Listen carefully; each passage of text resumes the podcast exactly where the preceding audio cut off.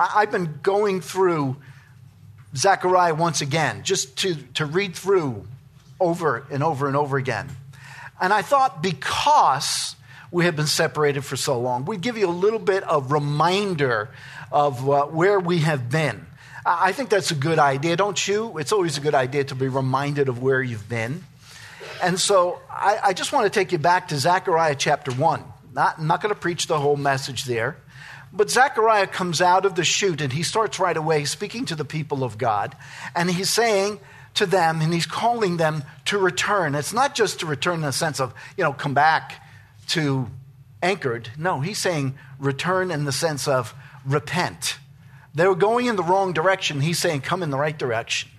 Repent. He's calling them to repent. There's a need to repent. There's always a need to repent. I don't care how long you're a Christian.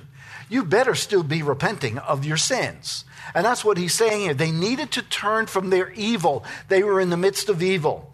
They had evil within the community there, and they had evil within uh, the people of God that were there, and they needed to return, return to the Lord of hosts. I got to tell you, hearing that last song there, we have a good God. Think about it, folks. Even after you sin, He still takes you back. He still takes you back over and over and over and over again. It's an incredible, incredible God that we serve. But in verse 3, he says this Therefore, say to them, Thus says the Lord of hosts, return to me that I may return to you. In other words, there's a separation that's happened because of their sin, because of their iniquity, because of that transgression. He, he separated himself from them. You look at Habakkuk uh, uh, 113, uh, I think it is, that he can't even look upon sin. That's our God. He doesn't want to see sin because he knows what that sin created that sin brought about the death of Jesus Christ on the cross, and, and that's his beloved son. He, he knows what that sin does. Evil was to be put away. The community that was there, they needed to put away that sin, and they needed to begin to embrace righteousness. Embrace righteousness. Zechariah then begins to have these visions, and we went through what visions are and, and how it relates to the Old Testament people of God. All these visions happen in one night. I know it's taken me since uh, last year to preach through this, but these visions actually did happen in one night. They all happened the same night. The vision one, the first vision happens in verses, uh, chapter 1, verses 7 through uh, 17. It's a vision about the sovereign rule of God over his creation. He owns it all. There isn't any area where he doesn't own. He owns it all. It's all his.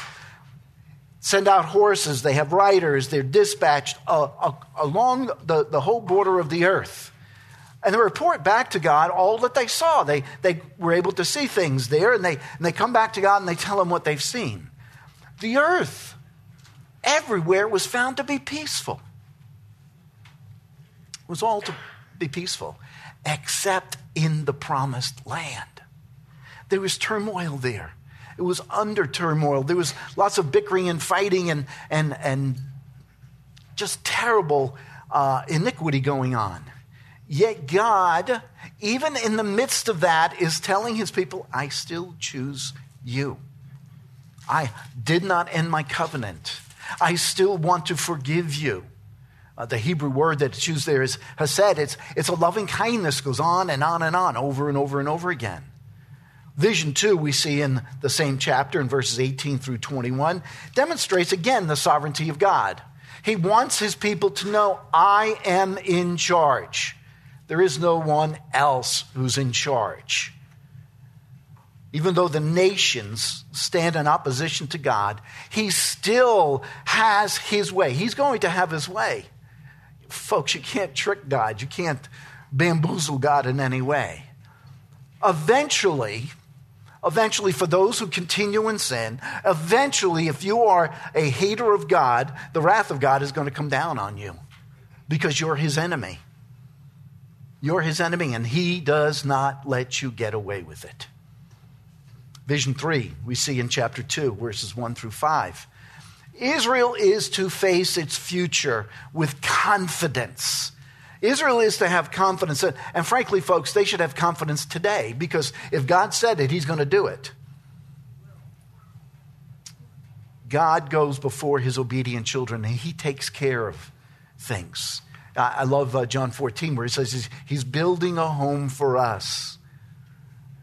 I, I've seen and done too many more funerals in these last days here, and I continue to do those funerals. And, and I know some of them are going to be in heaven. God is preparing that place for us. God goes before his obedient children. God loves his children in spite of themselves. In spite of themselves. Israel's future is promising. He has a promise there for him. You see it in 2 4. He says this Jerusalem will be inhabited without walls because of the multitude of men and cattle within it. It's going to be so large, it's not going to need the walls. It's going to be so expansive. That's what you have to be looking at. What? No walls? Folks, this is an age and a day where you needed a wall to protect you. Otherwise, you were invaded. People came across your border and, and began to take over. No. He says, no, we're going to have a, enough people. There's going to be enough that will be expansive. Prosperity will come to God's people, protection will come to God's people. Vision number four, we see in chapter 3, 1 through 10. In this vision, Joshua the high priest is portrayed as sin. Folks, when I first preached through this, and I said it was the most disgusting sin, that I couldn't even say the words here of what it means in Hebrew, and I still can't say those words. Disgusting, filthy, uh, totally abhorrent sin the filthiest of sin that you could possibly have. Yet God still has mercy. This is the, the picture that he's trying to give there is that God has mercy and he embraces because of his grace. He embraces Joshua. He forgives Joshua. That's a picture for us, folks. Because whatever sin you have, it's filthy. He still embraces you if you're a believer. That's what he does. He calls for sinners to continue to repent, to return, to come back to him over and over and over again. Vision 5, we see in chapter 4, 1 through 14. The vision of Zechariah shows the Old Testament people of God and us as well that God is sovereignly in charge of the affairs of life in every aspect of life.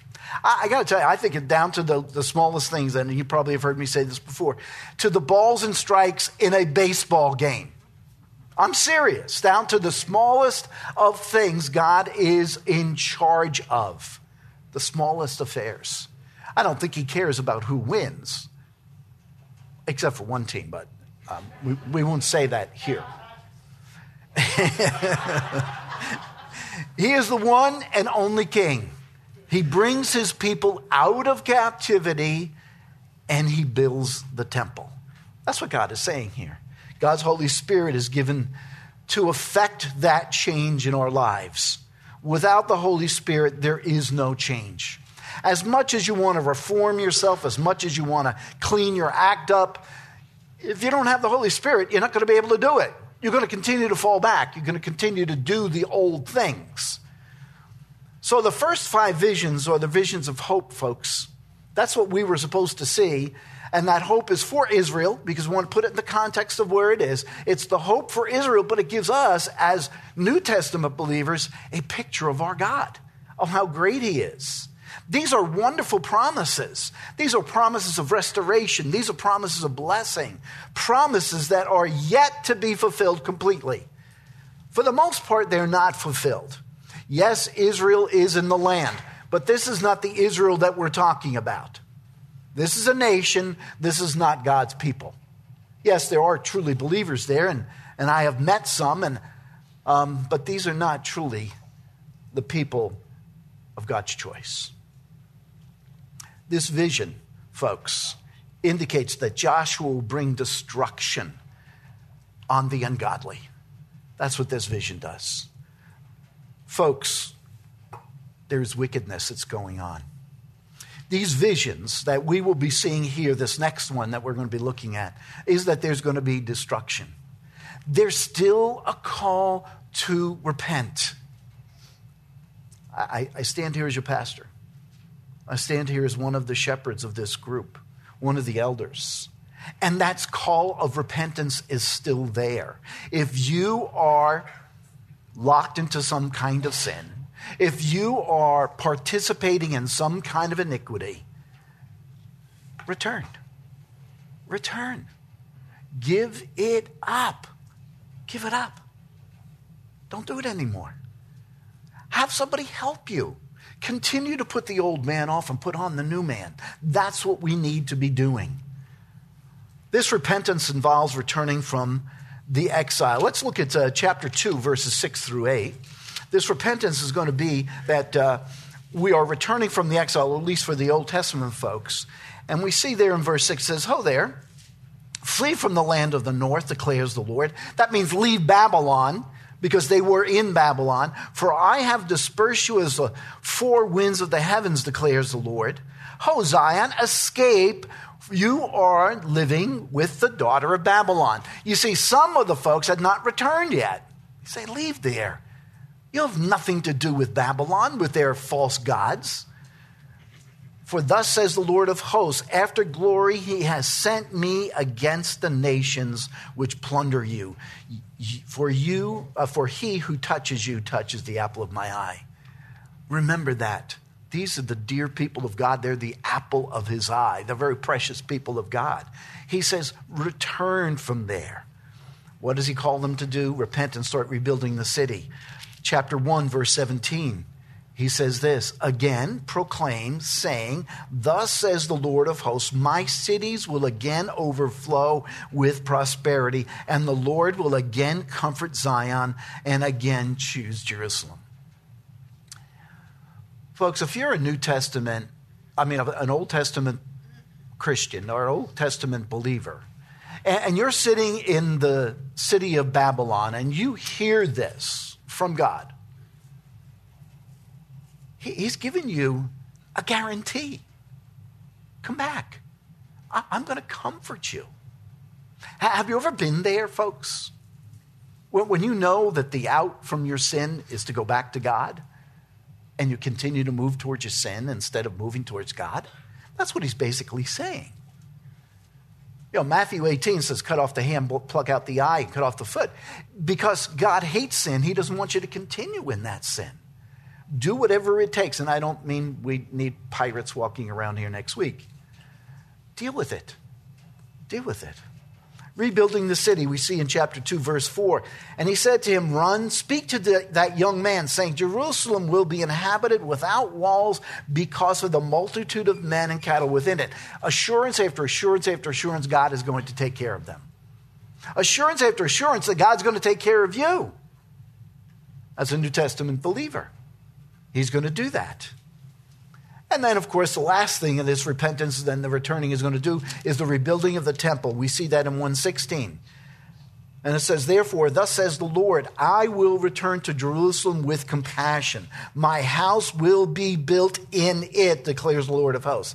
And a measuring line will be stretched over Jerusalem. He's giving them such assurance of what he's going to do for them, of how much that he, he loves them. Folks, I hope you try to comprehend this week how much God really loves you. And it's not because of your self esteem, it's not because you're good. It's in spite of you that He loves you. It's in spite of you that He loves you. I don't know about you, it gives me chills that He could love me like that, knowing that I'm a sinner. Knowing that I'm a sinner.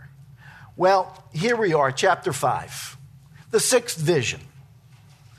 Um, this is our text for today, and so why don't I read through the whole thing? Zechariah chapter 5, verses 1 through 4. It's not a, not a long section, but I just want to read through it and listen closely. Then I lifted up my eyes again and looked. And behold, there was a flying scroll. And he said to me, what do you see? And I answered, I see a flying scroll. Its length is 20 cubits, and its width 10 cubits. Then he said to me, This is the curse that is going forth over the face of the whole land. Surely everyone who steals will be purged away according to the writing on one side, and everyone who swears will be purged away according to the writing on the other side. I will make it go forth, declares the Lord of hosts, and it will enter the house of the thief and the house of the one who swears falsely by my name, and it will spend the night within that house and consume it with its timber and stones. It's going to abide there for the night, and it's going to consume everything. Uh, what a picture. We're, we're, going to talk about Joel Osteen's favorite subject sin. Uh, not. Not. That's what we're talking about here today. This is the subject of sin. To remember what sin does, how destructive it is. And we see what happens to people who remain in sin. this vision indicates that Yahweh will bring destruction on the ungodly. You, you, we look around this world. You, you, turn on the news and you see sin. You, you look at uh, the, the people in the world and you see sin. You, oh, wait a minute, you can look in the mirror and see sin. But for the person who's a believer, it's different. It's different. And we're going to get to that. By the way, there are two phases here to this vision, two phases to this vision that will uncover the enduring love of God and the justice of God. These two visions, these two uh, phases of this vision, the, will uncover the enduring love of God and the justice of God. The first phase is this it's the scene of the vision. He, he's sort of setting the, the, the, the, how you see this vision, the, the, the setting of this vision. And we see that in verses 1 and 2. So, first is the scene of the vision. And he starts off in verse 1. Then I lifted up my eyes again and looked. What did he see? It says there that he saw a flying scroll. Folks, I, I want you to know that's not something that you see every day. Okay? You may be at the beach or at a golf tournament or something and you see this airplane going over there with a, with a banner. Okay? This is a flying scroll before airplanes and before golf, too.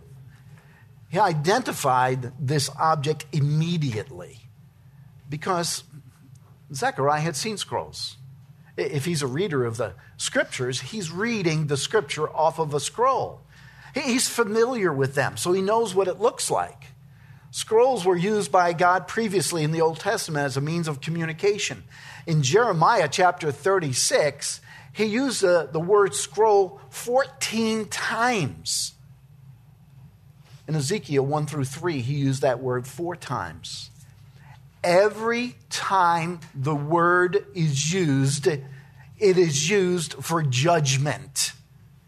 It is used for judgment. Judgment on the disobedient. You continue to disobey, you continue to do what you do without thought of God, without uh, uh, repentance, he's going to say, I, I, I never knew you. I never knew you. You get to Matthew chapter 7, and, and, and you hear those words, I, I never knew you. I, that's a scary, scary thought for me. I, we even had this situation where a, a fairly famous pastor just started to deconstruct his belief in Christ deconstruct his belief in the Bible, his marriage. And you go, what? How, how, do, you, how do you do that? If you read this thing, and, and I was having a conversation with Carl this week, how can you read this and not see God all over it? How can you live your life and not see God involved in it? I, I, to me, it just I, I was just baffled by it, completely baffled by it. But the scroll is written for judgment and for the obedient. Those who are obedient, it should be a word of encouragement and it should be a word of blessing. Who is the he here? We see that in verse 2. It says, and, and he said to me, and then we see again in verse 3, he says, Then he said to me, the he here is not identified explicitly in those two verses. But in verse 5, we go a little bit further ahead, we're not going to get there. And it says this Then the angel who was speaking with me tells us who the he is. It's the angel. The conclusion is it's the he here is the angel. Zechariah sees this flying scroll and he describes it in verse 2. I see a flying scroll. Its length is 20 cubits and its width is 10 cubits.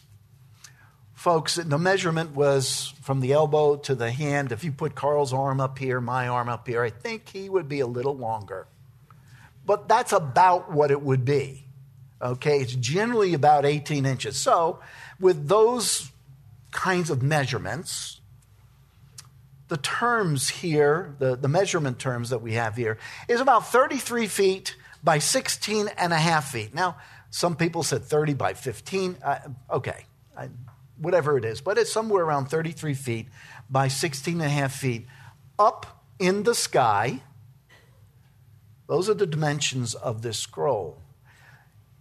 The scroll was unfurled. In other words, it was unwrapped. It wasn't in the, the tight bind that they normally are found because it was open to view because you could see what was on it. And again, it sounds like one of those advertising banners. That's what it looks like, sounds like. One commentator called this scroll, listen to this, a gargantuan size.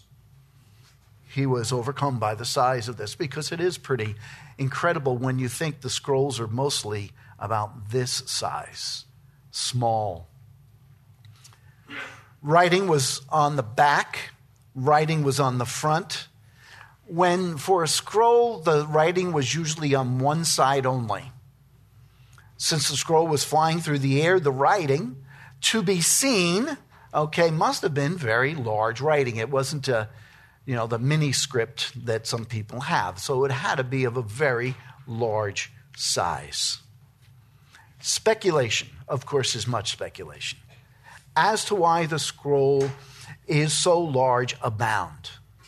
One of the more curious of the speculations is that the measurements are the exact same uh, dimensions of the vestibule of the temple. And so, oh, this, the scroll must be something in regards to the temple. I, I don't know. I, I can't see the connection, but that's what some folks were saying. Some have speculated the dimensions are the same as the average house in Judah, that it was about the same size of most of the homes that were in Judah. Therefore, when the judgment comes, the scroll is able to be extended to every part of the home and destroy it completely because that's what this judgment is saying. It's going to destroy the home completely. Not like this room, some of it's still left. the prophet Zechariah sees this flying scroll. It represents something, folks.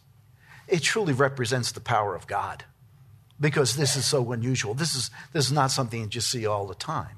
It's the power of God to reveal sin as well. You see, our God is omniscient, and He can bring sin to the eyes of all when He so desires. I think of the pastors that have fallen morally. Moral matters. And those pastors that have been immoral have their sin exposed and then everybody hears about it. And it doesn't matter who you are. When I was in seminary, I was still in sales, and I'd be going to my customers, and, and we had two pastors fall. Jim Bakker, which you know we could see what would happen there, and we had um, Jimmy Swaggart, he he fell. But then there was a Mike Kokoris, and he was a conservative Bible teaching pastor. And my customers said, Oh, so you want to be like them, huh? Because I had already told them I'm going to be a pastor, that I'm studying in seminary. No, no, that's the warning for me to run faster than they did. But they fell morally. That's the warning that's here. Verse 3 says, The angel then explains what the scroll says. and He says this This is the curse that is going forth over the face of the whole land. Surely everyone who steals will be purged away according to the writing on one side, and everyone who swears will be purged away according to the writing on the other side. You sit there and you go, What? Why those sins? They, they seem so minuscule, unimportant. I mean, everybody swears, right? You get caught off on, a cut off on the freeway, you swear. You, you have somebody not treat you the way you want to be treated, you swear. As a matter of fact, I was in a place where there's a lot of young people, they were teenagers, and I didn't know if they knew any words that weren't swear words. I mean, it was like every other word out of their mouth, and I'm going, what? They were not Christians, they were not at our camp or anything like that, but I happened to hear these things. I'm going, wait a minute, don't they know how to speak English? They only know how to speak swear words? Evil offends a holy God, folks. Evil offends a holy God, and He is going to deal with it. He is not going to allow it to continue. The second phase that uncovers the enduring love and justice of God is found here in verse 3 the sentence. The sentence for the Hebrew people is that those who sin in this way will be purged, whether stealing or swearing.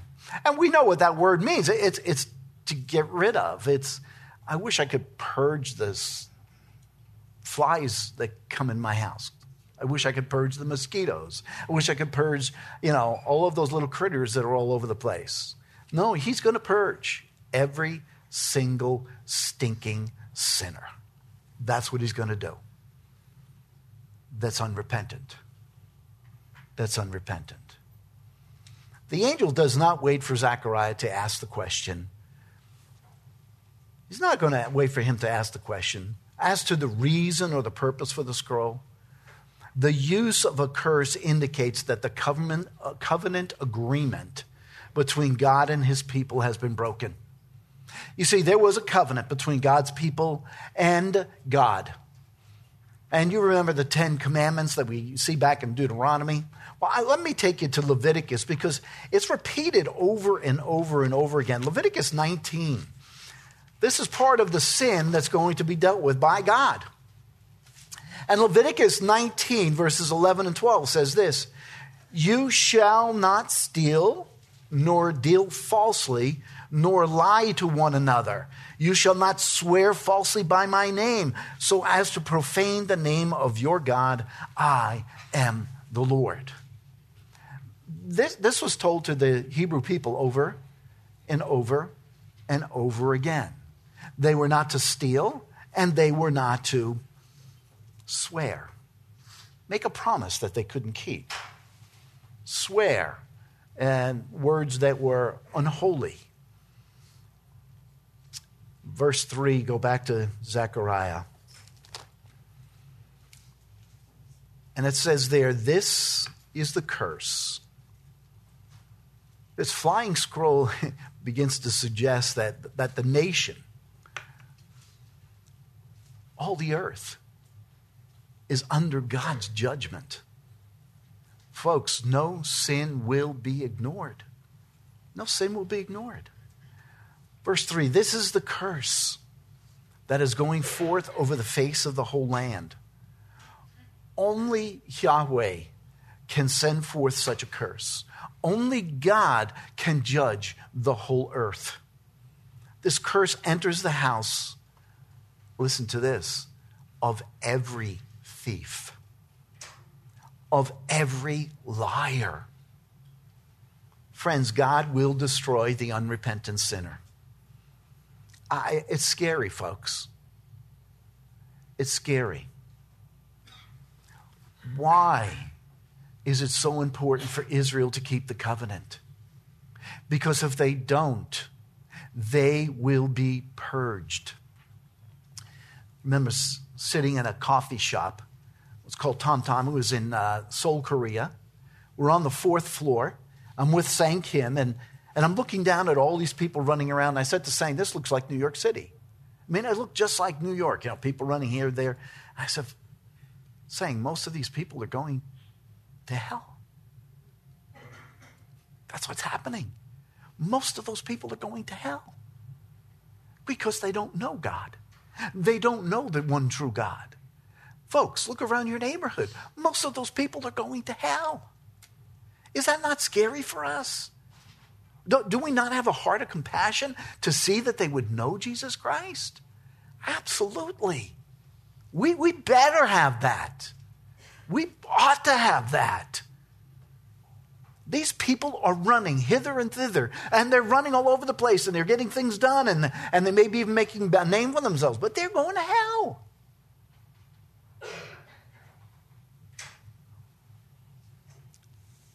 Folks, let's look at Malachi chapter 3. That's to the right, last book of the Old Testament.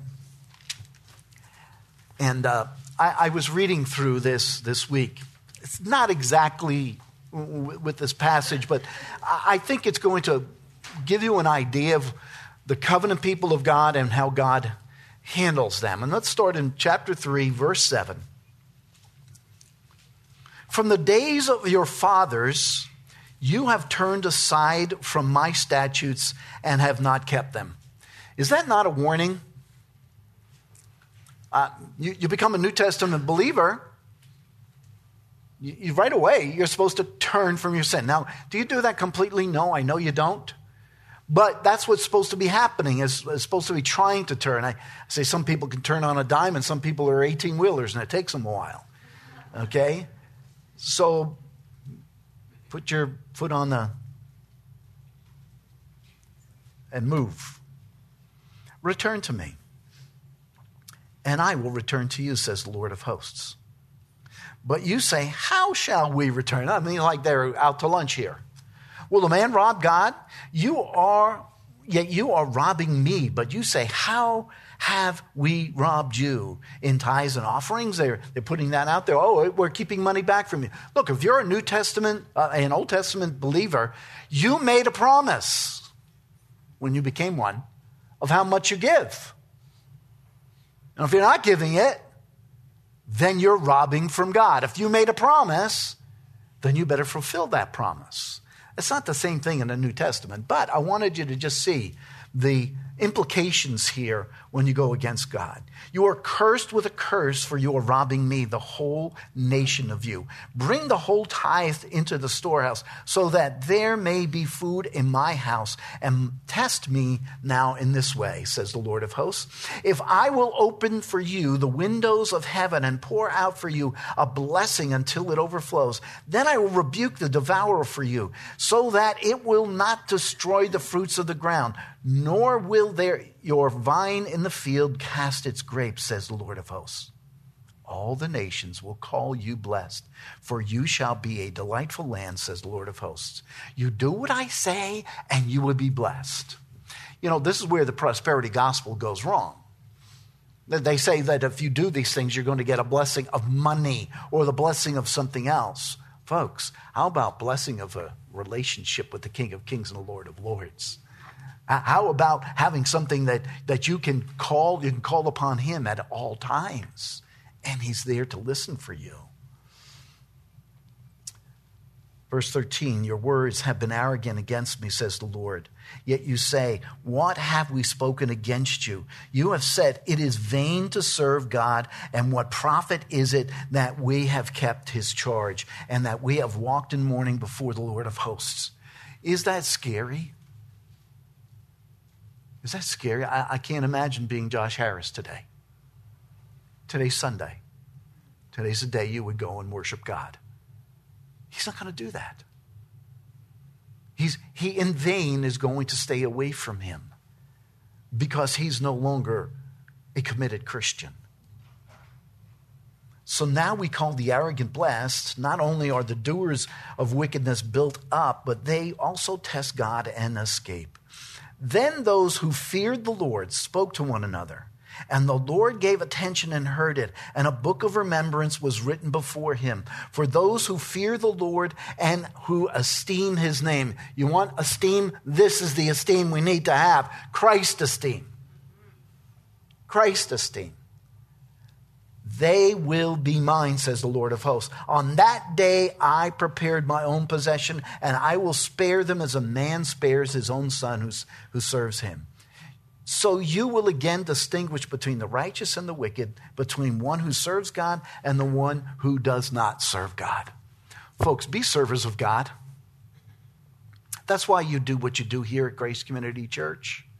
That's why I see and hear and watch and I see po- folks all the time serving. You're serving Him, you're not serving us. You're not serving me, you serve God. When you became a New Testament believer, you said, He is now in control of your life. Show it. Show it. Friends, if I could put it this way, we are to obey every jot and tittle, okay? Every little thing of God's commandments. Otherwise, we will incur divine displeasure. But this question comes to my mind. It, it, just, it's, it's there. I, I, when I interact with the scripture, I'm always asking questions. Why would God only pick these two sins for judgment? Why would He highlight these two, underline them, put them in bold? When you look at the Ten Commandments, there are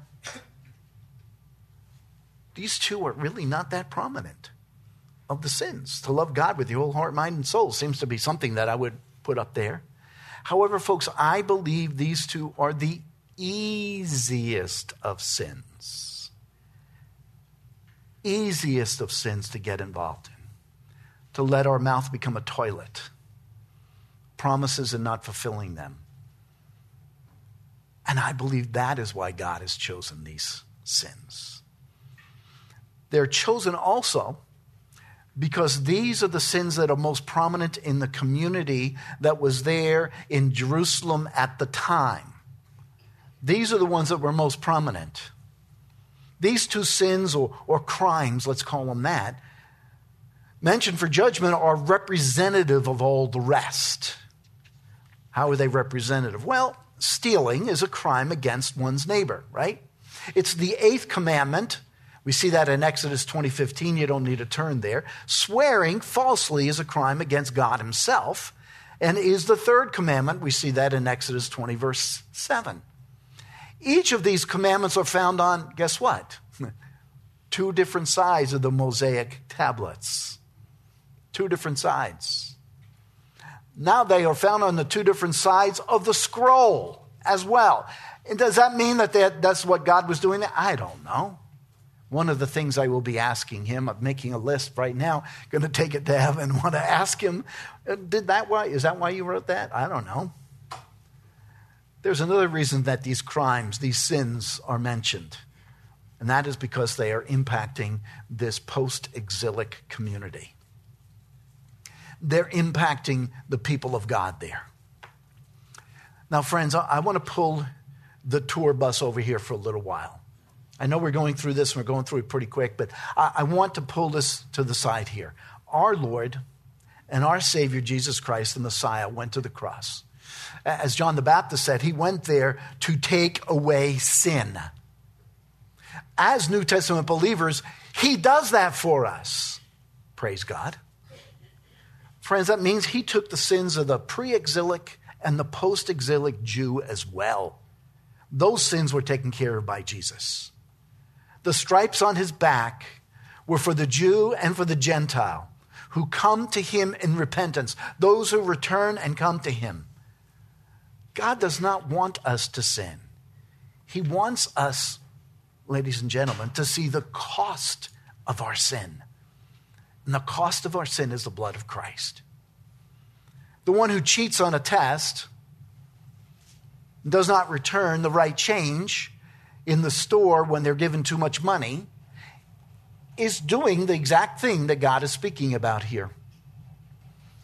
Years ago, when, um, oh my, it's all the way back in New York when I lived there, I had a friend who was part of Weights and Measures, and he used to go into stores to check up on their balances there uh, of what uh, they did. You know, you go in, you buy three pounds of uh, chicken, you put it on the, and they weigh it. Guess what? Sometimes it's not three pounds, it's 2.8, 2.7.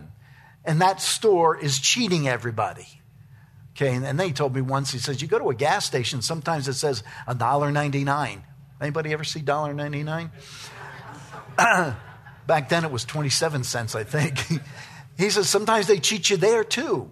Because if you add it up and you do the mathematics, they're cheating you. They're getting more money than they're giving you gas. That happens all the time, folks. And if you didn't know that, that then you, you need to be aware of it.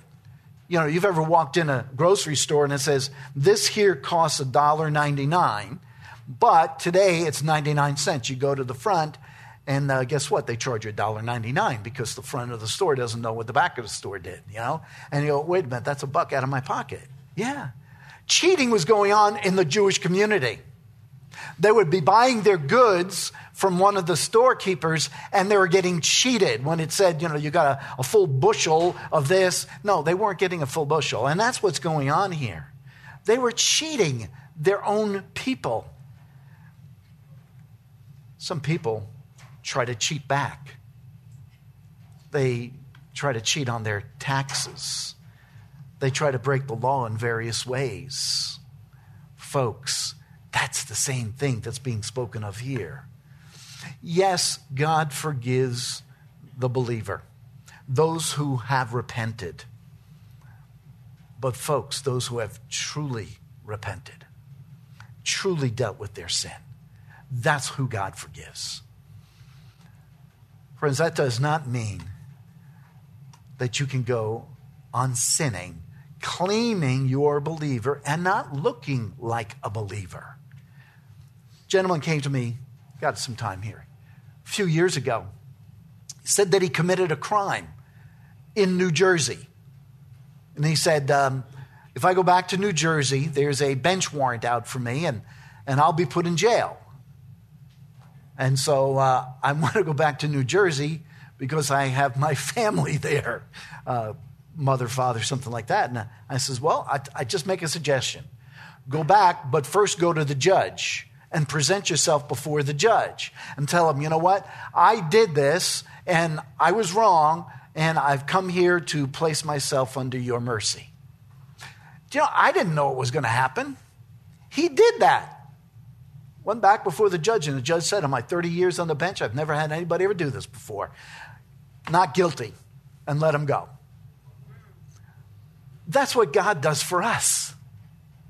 That's what God does for us. You go before Him, you tell Him, and you don't do it again. And you don't do it again. And you don't do it again. Turn with me to Romans chapter 5. I love Paul talking about the law, Romans chapter 5. And he says this law came in so that the transgression would increase. What? Yeah, the law is there to show us that we're incapable of keeping the law. We are incapable. That's why, folks, if you're going to come and get counseling from me, I'm going to have you read Matthew chapter 5, 6, and 7. That's the law. That's, that's God's law. Listen to it and then see where you've come up short, and these are the things you need to work on. Matthew chapter 5, verse 20, that the law would, the, the transgression would increase, but where sin increased, grace abounded all the more. Isn't that great? Isn't that great? God continues to give us grace. He continues to forgive us over and over and over again. And you know what? He even promises not to remember it anymore. Uh, Isaiah 43 25. I, I, he promises not to remember it. Huh? Wow. Isaiah 43 25 also tells us why he forgives sin. He forgives sin because he receives glory. I will not remember their sins anymore. Anyway, let's go back to I'm all over the place here, but sorry. Verse 21 So that as sin reigned in death, even so grace would reign through righteousness to eternal life through Jesus Christ our Lord. Verse 6 What shall we say then? Are we to continue in sin so that grace may increase? No. That's, that's the most negative negative you could possibly have in the New Testament. No in verse 2 there, may it never be. How shall we who've died to sin still live in it? Folks, if we've truly died to sin, we are not to live in it anymore. We are to run from it. We are to run from it. The post exilic Jews are being called to covenant obedience. That's what's happening here for Zechariah. He's calling them to obedience. A restored temple most certainly needed to be accompanied by a restored lifestyle. The Jews needed to really look like covenant keeping Jews and not just fakes. I don't know if you've ever been in a church where there are a bunch of fakes. Yeah, I have. I've seen it. It's abhorrent. It's abhorrent. You, can see that they're a bunch of fakes. Well, not all of them, but most of them. Sin was dealt with at the cross, folks, and it will be dealt with in eternity. The holiness of God is to be reflected in the holiness of his people. The revealing of sin brings judgment of God because he deals with the guilt and with the consequences of our sin. Verse 4. I need to move on, otherwise, we'll never get finished. I will, uh, this is um, Zechariah chapter 5, verse 4. And, and yes, I need to deal with it. God deals with it here. And I make it go forth, declares the Lord of hosts. And it will enter the house of the thief and the house of the one who swears falsely by my name. And it will spend the night within the house and consume it with its timber and stones. What is God going to make go forth? Folks, his curse. His curse. His curse is going to go forth against sin. There is no doubt about God's following up. It is not like the parent who says, if you do that again, I will do this. No, no. Yeah, yeah I've heard those parents. This is about the third or fourth time they said, if you do it again, I'll, I'll, I'll do this. And the kid knows. It's the fifth time that the parents are actually going to do something. No.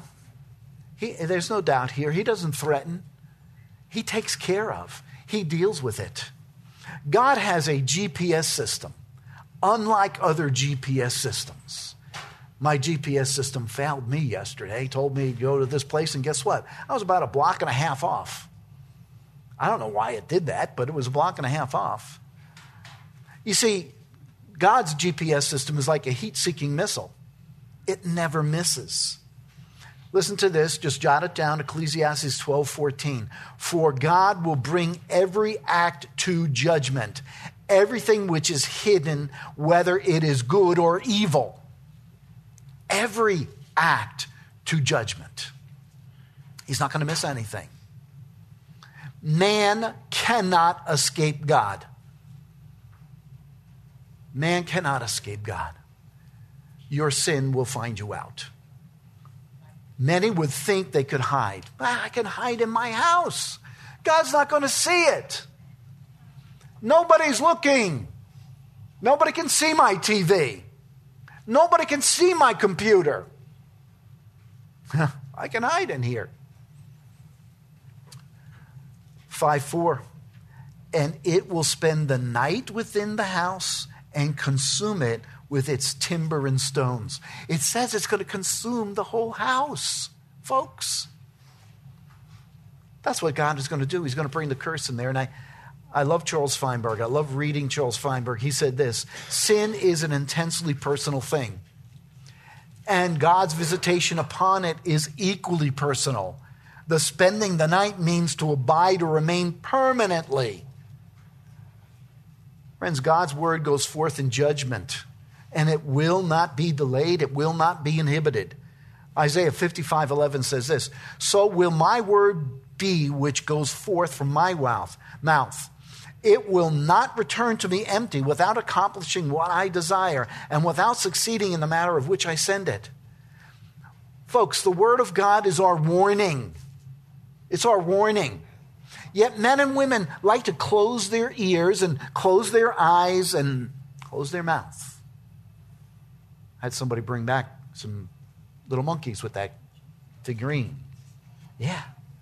Because they want to continue in their pleasure. Continue in your pleasure, and you may have a visitation, unlike any other visitation.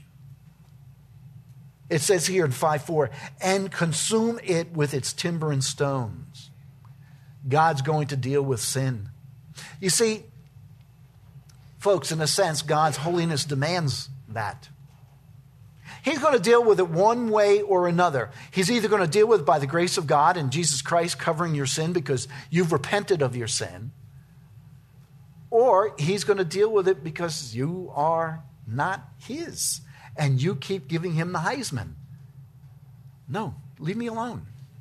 Leave me alone. I want to keep doing what I want to do. Persist in wickedness, there's judgment. That's what this um, vision is telling Zechariah. And he's pleading with his people, pleading with them.